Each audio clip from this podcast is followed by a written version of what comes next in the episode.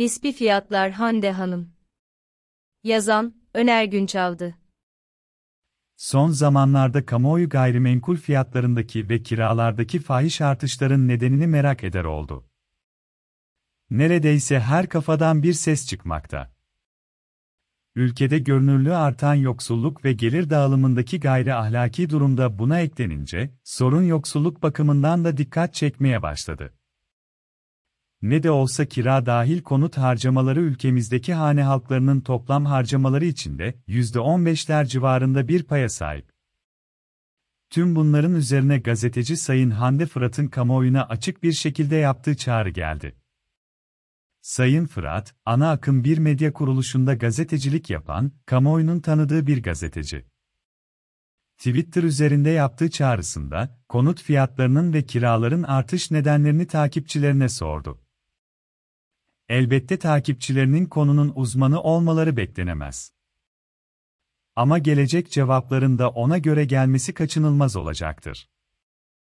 Böyle bir mecrada, böylesine önemli ve kanınca ciddi bir soruna cevap bulmayı amaçlarken, biz iktisatçıların derslerde çok kullandığı gibi, yanlış bilgi, doğru bilgiyi görünmez kılacaktır. Son yıllarda ülkemiz insanlarının, hangi kesimden olursa olsun, aklı ile değil de duyguları ile görüş oluşturmaya başladığı bir gerçek. Böyle bir ortamda gelecek cevapların da iktisadi bir sağduyu ile verilmesini beklemek doğru olmaz. Tıpkı iktisatçı olmayanların iktisatçı gibi ortaya çıkıp, faizler konusunda yeni teoriler ortaya atması ve bir ülkenin kaderini bu teorilere bağlaması gibi ya da vasatın hakimiyeti, uzmanlığı dışlayarak, yanlış bilgilerin üzerine sanal bir gerçeklik inşa etmeye çalışmak gibi. Amacım bir polemik kapısı aralamak değil. Zira etrafımızda böyle sonucu olmayan, olsa bile kamuoyuna ciddi bir menfaat sağlamayan polemiklerden çok var.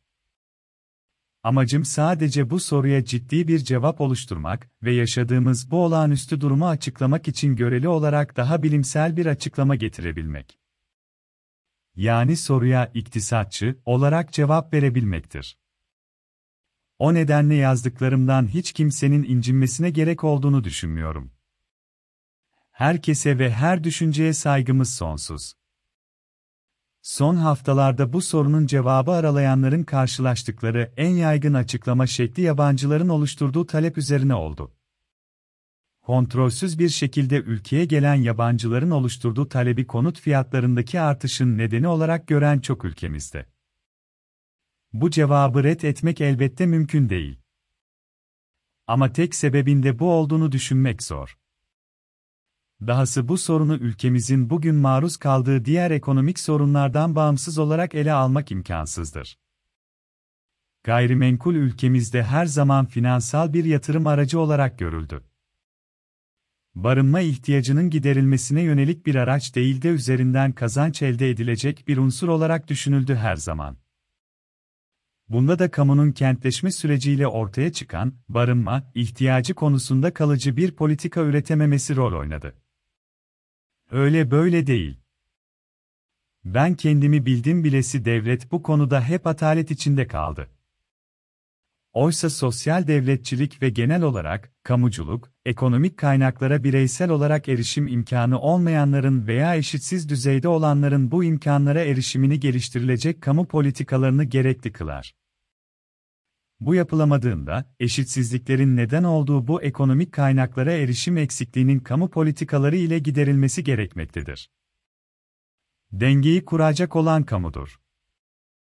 Ülkemizde eksik olan işte budur. Şimdi ise bırakın hükümetin kentleşmenin getirdiği bu barınma ihtiyacını karşılamaya yönelik bir politika geliştirmesini, tüm yan etkilerine rağmen bu eşitsizliklerden yararlanmaya çalışıyor her zaman olduğu gibi, bireyin ihtiyaçlarını önemsizleştirerek, bu sorunları kendi için avantaja çevirip ekonomik bir menfaat üretmeye çalışıyor. Yine beka uğruna birey ve onların ihtiyaçları önemsenmiyor. İnsanlarımıza, sorunlarına çözüm için geliştirilmiş politikalar yerine sabır telkin ediliyor. Huzurun yeri olarak ölüm öneriliyor. Din bunun için kullanılıyor. Bu sorunun halledilmesi kolay değil, karmaşık bir sorun. Ama öncelikle, gayrimenkul alternatif finansal bir araç olmaktan çıkartılmalı. Bunun için de finansal piyasaların derinliği arttırılmalı. Nasıl mı? Bunun yolu makroiktisadi istikrar öncelikle. Sonra da sürdürülebilir bir büyüme patikasına sokmak ekonomiyi.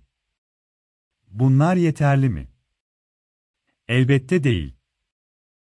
Kanımca son zamanlardaki artışın ana nedeni, tasarruf sahiplerinin yatırım yapabilecekleri az sayıdaki aracın getirilerinin ekonomik gerçeklerle bağlarının kopmuş olması. Gerek TCMB'nin politika faizleri gerekse döviz kuru üzerinde kamunun baskı ve kontrolleri, ekonomideki nispi fiyat yapısını büyük ölçüde bozdu. Buna bir de giderek artan yüksek enflasyon eklenince, tasarruf sahipleri alternatif yatırım araçları aramaya başladı.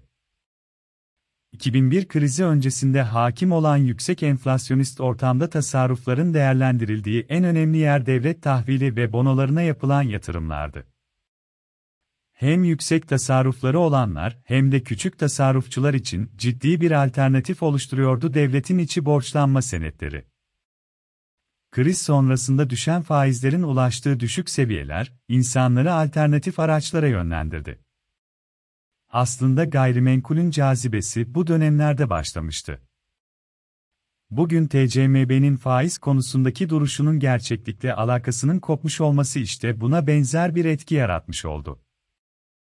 O günlerde kurlarda da istikrar vardı. Ama bu istikrarı sağlayan döviz bolluğu ve uluslararası kaynaklara kolay erişimin bulunmasıydı. İster istemez bollaşan dış kaynaklar kurlarda da istikrarı beraberinde getirmişti. Şimdi kurlardaki istikrarı sağlayan ise kamunun müdahaleleri. Yani geçmişteki gibi dışarıdan gelen kaynaklar değil. Bu durum iktisadi birimlerde, bu politikanın sürdürülebilirliği konusunda bir güvensizlik yaratıyor doğal olarak. Yaşanan koşulları pek gerçekçi görmüyorlar. Buna ek olarak yüksek enflasyon da devreye girince tasarrufların değerlendirilebileceği çok fazla alternatif kalmıyor. Grafik 1'de 2010 sonrasında temel fiyatlardaki eğilimler görülmektedir. Verilerin hepsi TCMB veri dağıtım sisteminden elde edilmiştir. Grafikte kur şoklarının başladığı 2018 yılına kadarki dönemde yatay ve göreli olarak daha istikrarlı bir seyir görülmektedir. Ancak sonrasında bu eğilim ciddi bir şekilde değişmiştir. Ama çok daha ilginç olanı, kamu otoritesinin kontrolünde olan bir takım fiyatlarla piyasanın belirlediği fiyatlar arasında ters olan gelişmelerdir. Özellikle grafikte de görüldüğü gibi, son zamanlarda konut faizlerinin piyasa gerçekleriyle uyuşmayacak şekilde düşük seyretmesi, ayrıca kurlardaki değişimin ve hali hazırdaki seyrinin, yüksek enflasyon ve faize rağmen tersine dönmüş olması, böyle bir kamu kontrolün olmadığı varlık fiyatlarında yukarıya doğru bir eğilime yol açmıştır. Grafik 1'de altın fiyatlarında görülen seyrin konu fiyatlarıyla eşler olması, hatta son dönemde bu oranların üst üste gelmesi dikkat çekicidir. Yine bu kamu müdahalesinden bağımsız varlık fiyatlarının enflasyondaki artışa paralel bir eğilim göstermesi de dikkat çekicidir. Ekonomide çarpıklaşan bu nispi fiyat yapısı yetmiyormuş gibi, iktidar bir de konut piyasası üzerinden yabancılara reel varlık satışını teşvik ederek talebi arttırmaktadır. Düşük tutulmak istenilen TL'nin değeri sanayi malları için yeterli bir cazibe üretemese bile, vatandaşlık hakkı ile desteklenmiş bir gayrimenkul talebinin en azından bazı yabancılar için cazibesi artacaktır. Batılı yabancı yatırımcıların daha kurumsal olmaları ve yatırımlarının finansal araçlar üzerinden yapmalarından farklı olarak, doğudan gelen tasarruf sahipleri yatırım yapabilmek için reel varlıkları tercih ediyor olması dikkat çekicidir. Sanırım bu ülkelerin siyasi istikrarsız yapıları ülkemizdeki vatandaşlık hakkıyla desteklenmiş reel varlıkların talep bulmasına vesile olmaktadır. Ancak bunun konut piyasasında bugün yaşadığımız fiyat artışlarının ana sebebi olmasından ziyade, çok daha tali bir nedenini oluşturduğunu düşünüyorum. Ana neden çaresiz kalan yerel yatırımcıların enflasyona karşı kendini koruyabilmek ve makul düzeyde kazanç elde edebilmek arayışıdır. Ancak şunu da belirtmeliyim ki, gelecekte bu tip yatırımlardan kazanç beklemek fiyatları çok daha yüksek seviyelere çekecek talep artışlarının devam etmesiyle mümkün. Ancak fiyatların ulaştığı bugünkü seviye ülkemizdeki satın alma gücünün çok daha ötesine geçtiği için, böyle bir talebin sağlanabilmesinin yabancıların talebine bağlıdır. TL'nin bugünkü seviyeleri yabancılar için yeterli motivasyonu oluşturuyor aslında. Şayet böyle bir dış talep yoksa mevcut fiyat düzeyini destekleyecek bir gelir artışının içeride yaşanabilmesi gerekir. Ancak bunun olması kısa dönemde mümkün değildir. Sayın Hande Fırat'ın sorduğu soruya bu yazının sınırlı çerçevesi içinde kendimce bir cevap vermeye çalıştım. Ama böyle teknik düzeyde nedenleri olan bir soruna, tüm iktidar kaynaklarına erişim imkanları elinde olan bir gazetecinin Twitter gibi bir ortamda cevap aramasını hala anlamıyorum. Daha önce de TCMB'nin faiz indiriminin sebeplerini, bu konuda tek yetkili olan bankanın basına yaptığı açıklamalarına bakmak yerine, faiz kararının hiçbir şekilde tarafı olmayan saray kadrolarından gelen açıklamaları gündeme taşımış, düşük faiz politikası konusunda kamuoyu oluşturmaya katkıda bulunmuştu. Bu yüzden, bu soruyu bugün neden aynı kişilere sormadığı merak konusudur.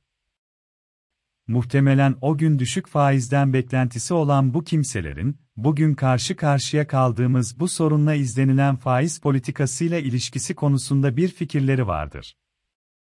Kanımca bir gazeteci olarak asıl merak edilmesi gereken budur. Şahsen ben Sayın Fırat için Twitter'dan gelen cevapları değil de bu meçhul kaynaklardan gelen açıklamaları merak ediyorum.